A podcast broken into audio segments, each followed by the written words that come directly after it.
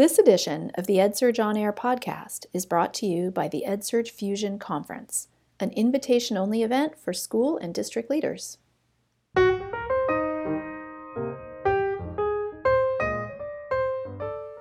Hello, listeners, and welcome back to the EdSurge On Air podcast. I'm one of your co hosts, Mary Jo Madda. There are few individuals out there who can list both two time TED speaker and doctoral student at Harvard University on their resume. Clint Smith is one of those people. Though when you ask him about his work, he doesn't immediately voice those accolades. Rather, he talks about his writings and the time he spent teaching poetry to incarcerated men in Massachusetts. And there's also something else he brings up his beliefs specifically his concerns that educators across the U.S. aren't adequately teaching about the history of inequality and how it has come to manifest itself in this country. Now, Smith himself is not one for silence. In fact, he delivered a TED Talk in 2014 about the danger of silence. And he has used digital venues, including Twitter, to encourage others to speak up and recognize how history shapes the present. What are Smith's thoughts about the role that technology plays in the ways that students and teachers navigate the world, online and offline? And when it comes to Twitter, are users merely preaching to the choir, or is it truly an effective medium for changing minds? I had the opportunity to speak with Smith this week, and I'll bring you that interview right after this. The EdSurge Fusion Conference is an invitation only event for school and district leaders from around the country. They'll be coming together in the San Francisco Bay Area from November 1st to the 3rd to talk about personalized learning and school transformation. If this sounds interesting to you, please request an invitation or learn about sponsorship opportunities by going to the following bit.ly link bit.ly slash edsurgefusion. That's one word. Again, bit.ly slash edsurgefusion.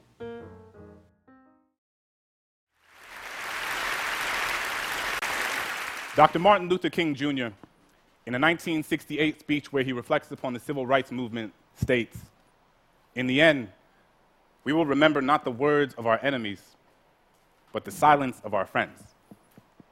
As a teacher, I've internalized this message. Every day, all around us, we see the consequences of silence manifest themselves in the form of discrimination, violence, genocide, and war. In the classroom, I challenge my students to explore the silences in their own lives through poetry. That, listeners, is the voice of Clint Smith from his 2014 TED Talk entitled The Danger of Silence. He's been a writer, he's a poet, he's a scholar at the Harvard Graduate School of Education, but he's also been a teacher. And when we talked to Clint this week, we found that he has a lot of thoughts about the implications that teaching or failing to teach the history of inequality in this country has on students as they go and navigate the outside world. And from an internal perspective, my question was this As someone who uses technology, how does Clint Smith feel about whether it improves or worsens the ways in which students go about navigating that very world? Let's get to the interview. Okay, so let's get right into it. Um, I am here with Clint Smith, who is a writer, a poet, currently a scholar at the Harvard Graduate School of Education. But, Clint, why don't you give our listeners um, sort of your 60 second description uh, of who you are as a person and educator inherently? Yeah, well, first, thank you so much for having me. I, I appreciate uh, being here on the on the podcast. And so, for me, I'm Clint Smith. I'm a third year, going on fourth year doctoral student at the Harvard Graduate School of Education, uh, and I study the history of racial inequality broadly, and specifically right now, I'm thinking about the what social stratification looks like in the context of incarceration and education. And specifically, I've been working in prisons over the course of the last three years, uh, thinking about what education, both formally and informally, looks like inside of incarcerated spaces. And for my dissertation, I'm thinking about what education means to people who are serving life sentences without the possibility of parole. And so in my other life, I'm also a, I'm a poet, I'm a writer, uh, and I write um, through different freelance work for different magazines and had a poetry book come out less than a year ago, and it's been on book tour with that. for the past several months. And uh, but all of these are very much extensions of the same sort of intellectual and political projects of trying to better understand and illuminate the the reason the sort of uh, economic and racial uh, inequality landscape looks the way that it does today. And you also, I, I, would consider you sort of a unique historian in the sense that you've also been a teacher. So you've had that firsthand experience. And um, you and I sort of talked about this briefly before we hopped on this call, but can you talk a little bit about how you think educators either do teach or fail to teach the history of inequality that you mentioned before and how it's come to manifest in the United States? Yeah, so I taught uh, high school English in Prince George's County, Maryland for a few years before I went to graduate school. And for me, that experience very much served as a catalyst for every sort of uh, decision that I've made about how to navigate my life moving forward. And specifically, uh, thinking in terms of my scholarship, uh, part of what it did was illuminate the ways in which we have failed to properly diagnose the reason that our education system looks the way it does and how our education is really a microcosm of a much larger set of political and historical phenomena that shape what the schools look like because they're shaping what communities look like. And I think my first uh, sort of entry point into that, I remember we had uh, a student get shot at our school, unfortunately, a few years ago. And we came to school, and so many of my students were despondent and they were sad. And it was a, a really difficult time at the school, but they also were carrying this sort of mentality around, oh, well, this is just what happens around here, Mr. Smith. This is just uh, this is just how things are in this in this area. And I realized what was happening is that my students were sort of accepting or had accepted or assumed that the sort of socio-political realities of their community and the violence that they see and experience in their communities are somehow an inevitability or somehow reflective of the group of people who live in those communities, which is a predominantly black and immigrant community.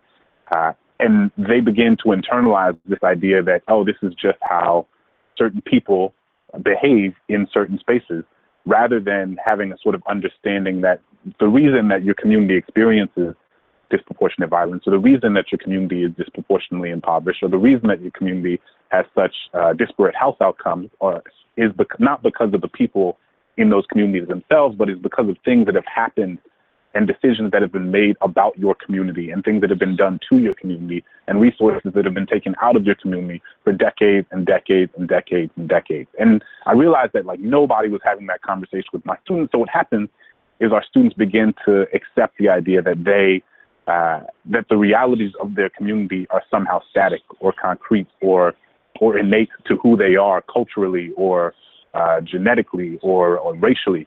And and that does a huge disservice to so many of the students, and obviously does a disservice to so many of the people engaging with their students because they're carrying they're carrying those same sort of uh, preconceived notions and presumptions about the the groups of young people that we work with that oftentimes the students carry themselves. So all that's so for example, you know, you can't properly diagnose what's happening in a community in a school community without understanding the history of housing segregation in that community, and history of redlining, and history of the re- way that certain communities were were made, you know, and socially engineered by this country because certain people weren't allowed to buy houses in other areas, and the way that uh, certain highways were built in directions that took resources away from certain communities because we would build an interstate highway over, you know, a, one group of people's community, uh, which inevitably would strip away um, the business opportunities that exist in there. So the list kind of goes on and on. But all that's to say, I think it's really important for young people to understand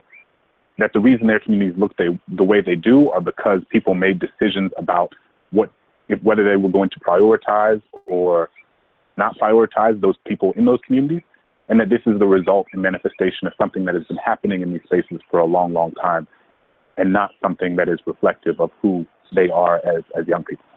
I think back to my own training as a teacher, and I realized that, you know, and the caveat is that I did do Teach for America, which I believe you yourself did as well. Um, and there was very little said about the history of education, but also the history of segregation, um, political opinion in this country. Uh, there was very little instruction about that in my teacher prep courses. And I wonder how do we do a better job then of helping those people who are theoretically quote unquote in charge, the teachers in the schools, to both be aware of this history, but also to be aware of their own implicit biases. 100%. I think that, you know, part of what has to be done is an acknowledgement that these implicit biases exist in the first place. I think what can happen is, is people will bring up uh, the prejudices that that so many uh, so many people in the world that everyone to, in some regard uh, carries with them because of the messages that we've received about who certain people are and how certain people navigate the world or why they are the way they are. And, and unless we're going to acknowledge that directly and, and acknowledge it without it becoming this sort of uh, grand indictment upon our character, then, then we're not going to be able to have a meaningful conversation about how to move forward. But the problem is people become paralyzed when the word implicit biases or prejudice or, um, you know, uh, implicit discrimination or any of these things come up because they then see that as a commentary on who they are as a person rather than something that they uh, have the ability to unlearn and sort of navigate and recognize and push back against within themselves. And so I think that part of what we need to do is acknowledge that we are all subject to implicit biases and, and for different facets of people's identity. And the work is not to pretend as if those don't exist. The work is to say, okay, I recognize that these exist. When something uh, triggers that or brings that up, what am I going to do to step back and say, okay, I recognize this is happening. Let me recognize the ways in which uh, this is contributing to how I'm engaging with this person um, who is who have brought up these implicit biases within me and recognize that these are sort of false notions or these are caricatures and that I need to to move forward um, in a more effective and and more more honest way. And so part of it is is being honest about those conversations, but honestly, I think part of it is also we have to fundamentally rethink the way we think about what teacher education looks like. And, you know, similar to you, I was never having any of these conversations about housing segregation or prison, the mass incarceration or immigration or uh, poverty or the ways that all of these these things affected the lives of my students. I think we can so often silo the conversation singularly in the context of a school building. And so when we talk about academic achievement or academic failure, we're not looking anywhere except within the context of the classroom, which is simply not reflective of the lives that our students live. Our students spend most of their days not inside of our classrooms and not inside of our schools. And if we're not going to acknowledge the range of things that affect our students' lives when they leave our school, when they leave our classrooms, then we're not engaging with the the scope of and the totality of what needs to happen and what needs to be addressed if we're going to uh, and mass sort of economic and, and academic mobility uh, amongst our students. This is something that I, I, I worry about consistently in my work at EdSurge because one of the spaces that I don't think schools have really figured out how to truly work with students on is the digital space. And you know, you yourself are extremely active on Twitter, but I'm also wondering what do you think sort of the onslaught of the internet and the onslaught of, of digital tools and digital technology in students' lives either done to improve or worsen the ways in which they navigate the world as they know it?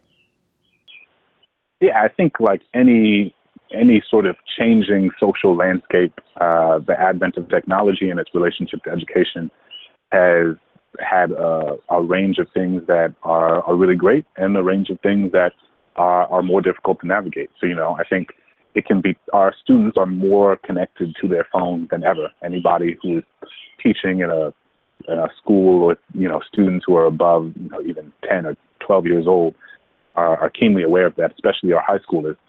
Um, you know, they they have Snapchat and Instagram and Twitter and Facebook and all of these different things um, that are keeping their attention in ways that can make classroom engagement sometimes seem more difficult.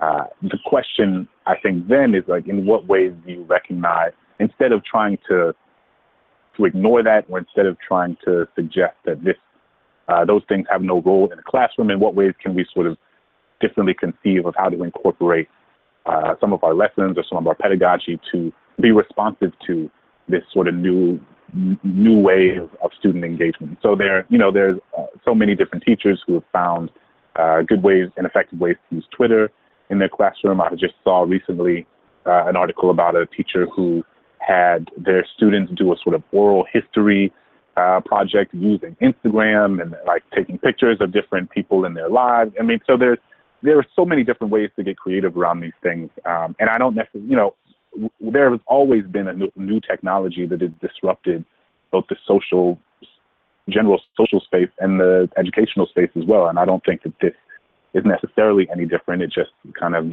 necessitates a different way of navigating it.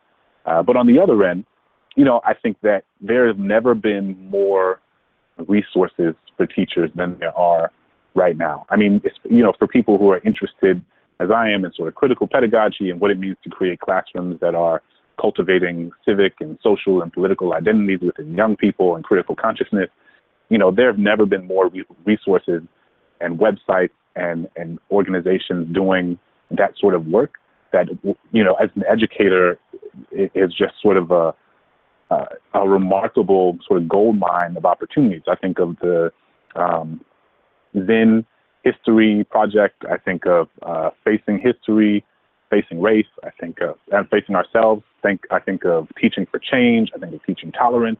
I mean, all of these websites are places that uh, you can go and find lesson plans that specifically address so many things that aren't found in your typical uh, literature textbooks or aren't found in your typical history textbooks, and and give you the resources and also give you the community. And they, you know, I, just last night there was a, a group of teacher AP literature teachers who were using my book to have a Twitter conversation about. And it was so interesting to sit there and kind of observe people using Twitter as a means by which to create a, a sort of literary and, and uh, educational community to give one another tips and ideas to have conversations uh, to bring back to their classroom.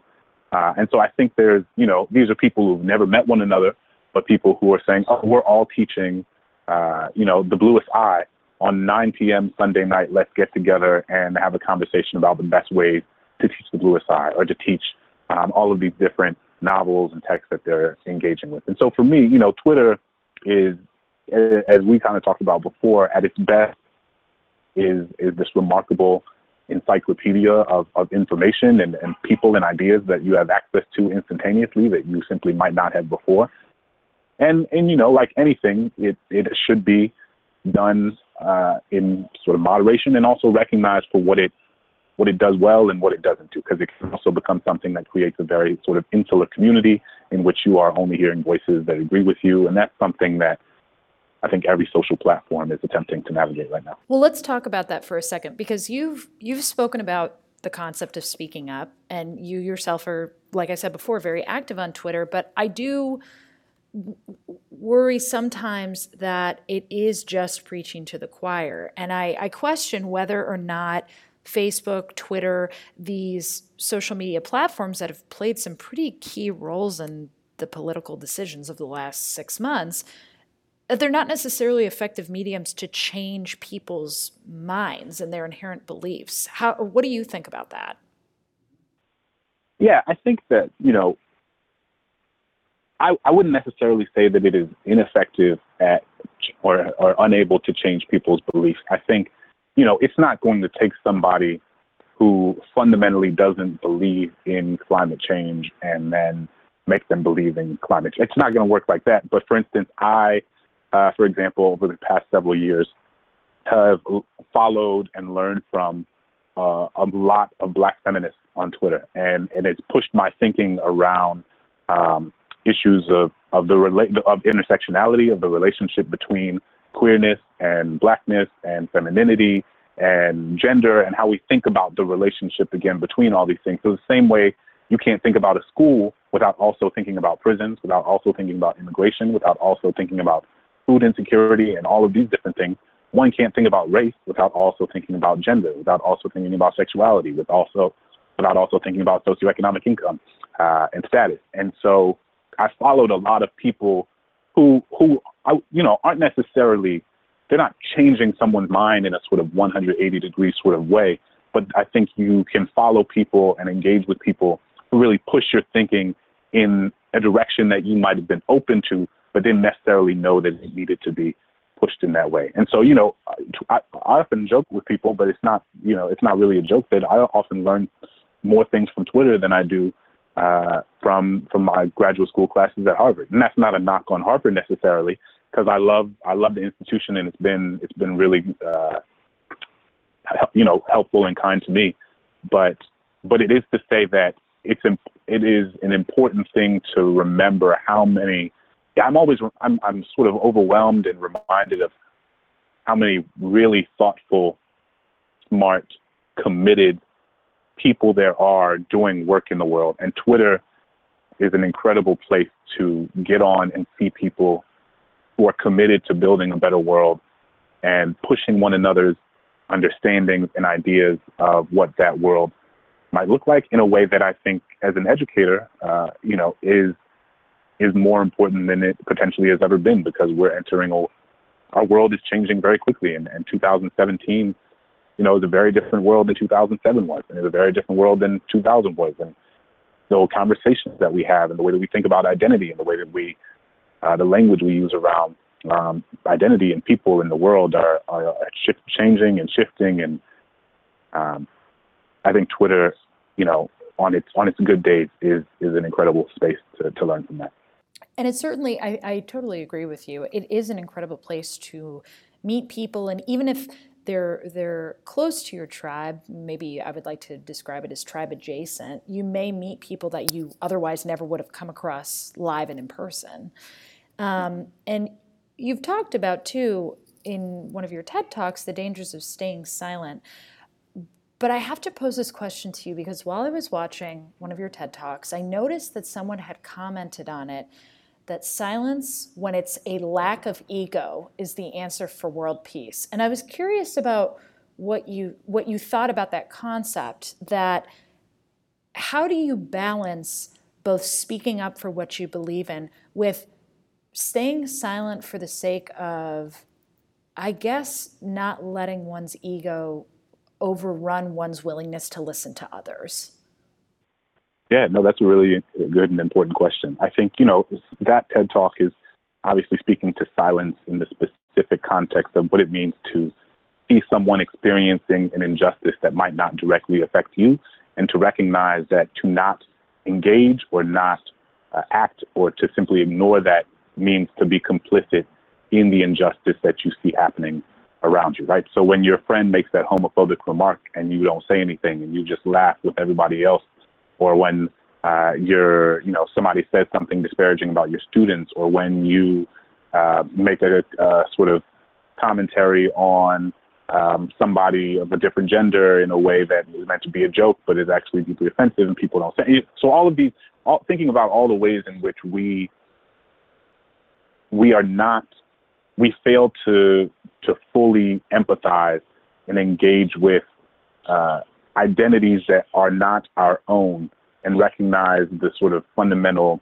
um, centrality and commonality of, of what it means to be human rather than to have these specific identity markers that that sort of determine whether or not we're going to speak up or engage with things. And so for me, as a as a straight man, that means that it's incumbent upon me to to not it, it's incumbent upon me to recognize that it is not okay for me to uh, stay silent in, in the face of homophobia or stay silent in the face of sexism or patriarchy, and that it demands that I unlearn so much of what I've been taught, you know, throughout my life, and and instead recognize the necessity of me uh, being an advocate on behalf of communities that I might not necessarily be a part of. And on the other end, to your point, I think it also demands a recognition of when it is best not to say anything but to listen right? And sometimes I think the best advocacy on behalf of other communities and other people can be simply to listen and lift up voices uh, that that aren't often lifted up, and to uh, amplify the voices of those who are, whose voices are often on the margin, um, rather than adding your voice itself. And and you know, there's no sort of cut and dry or specifically demarcated way in which one can think about that. I think it, it really it really depends on context, and I think it really depends on uh, the nature of the situation. But but yeah, I think that it is it's a balance. Both it's a it's a recognition that there are moments and there are times that demand we say something to stand up on behalf of those uh, who might not necessarily be in the room at the time, uh, and then also recognition that sometimes the best thing to do is not necessarily to add your voice, but to to listen and to learn from and to amplify uh, the voices of those who are being directly affected by whatever um, experience you you know is being navigated at that time.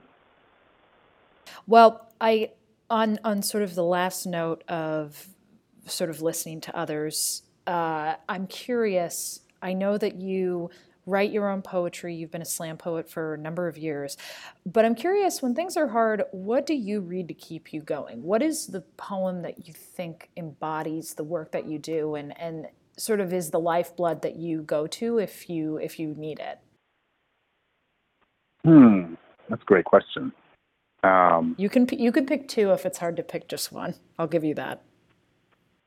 Yeah, the poem specifically a poem that I go to. It could be a poem, but maybe really any sort of literary work. Yeah, so I I, I just posted about this today, uh, but today this is the uh, let's say the 22nd of May. Uh, today is the 50th anniversary of Langston Hughes' uh, death, and so Langston Hughes died 50 years ago in 1967, and he has an essay called "The Negro Artist and the Racial Mountain," um, and in it he's sort of talking about and explaining how some, sometimes young black writers feel like they what, what, what's happening is that he is addressing uh, implicitly or tacitly Countee Cullen, who he sort of had a sort of literary beef with in the age of the Harlem Renaissance. And Countee Cullen is uh, a very successful poet who who became well known and won many awards because he was writing poems and he was writing in a very sort of uh, traditional Western Eurocentric context with regard to form and structure and uh, and often content as well. And so what Langston Hughes was talking about is that he's like, it's fine if you want to write about the trees and the flowers and the beautiful landscape, if you want to write about those things, because those things are beautiful and deserve to be written about.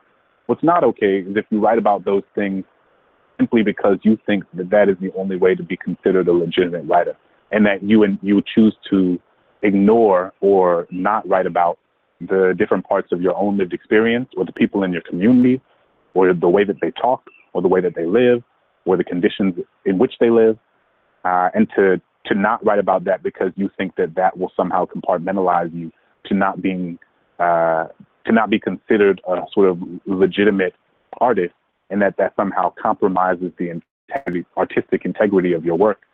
Um, simply because it is, is imbued with a sort of political and social urgency. And, and in the essay, he's essentially saying these things are not mutually exclusive. We should never consider them mutually mutually exclusive. And then, uh, you know, part of the way that uh, institutional racism works is it makes you feel that you can't write about your experiences because those experiences don't count as real art. And I think for me, you know, I write very explicitly and very purposefully a lot about the history of racial inequality and the manifestations of racial inequality and, you know, sometimes, you know, people will be like, oh, Lance, you're thinking of, or you write so much about race or racism and, uh, you know, don't you ever get tired of that? And for me, I, when I, I have those moments, I often go revisit that essay because it's a reminder that, that, you know, I, I would love to sit around and write about the flowers and Cheetos and donuts and other things that bring me lots of joy. And I do write about those things. But for me to not write about the conditions of the people that I love and the community that I love simply because I don't think that that would make people take my work seriously as an artist or a scholar or a writer uh, simply runs counter to, to my own, you know, scholarly and political commitments. And I think that that essay, you know, when I revisit it, reminds me um, that those commitments are important and necessary and, and to not waver in them. Um, Clint, I just want to say thank you so much for being on the podcast. And um, if anybody has any questions or wants to get in contact in you or wants to um, learn more about your your past or um, you know what projects you're working on at Harvard, where can they go to find information about you? Yeah, so if you want to reach out, my email is clintsmithinfo at gmail.com. Uh, on Twitter and Instagram and Facebook, it's Clint Smith the third. That's Clint Smith I I I. And uh, on my website is Clint Smith III, Clint Smith III, and you can find all of my work and uh, information on there. And thank you so much for having me. I enjoyed our conversation. This has been the EdSurge On Air podcast. This episode was produced and edited by me, Mary Jo Madda, and advertisements were read by Alice Meyerhoff. You can give us a grade on the quality of this podcast by rating us on iTunes or sending an email to us at feedback at edsurge.com. You can also subscribe on the iPhone podcast app, on Stitcher, on SoundCloud, or wherever you get your podcasts. We'll be back again next week with more on the future of education. We'll see you then.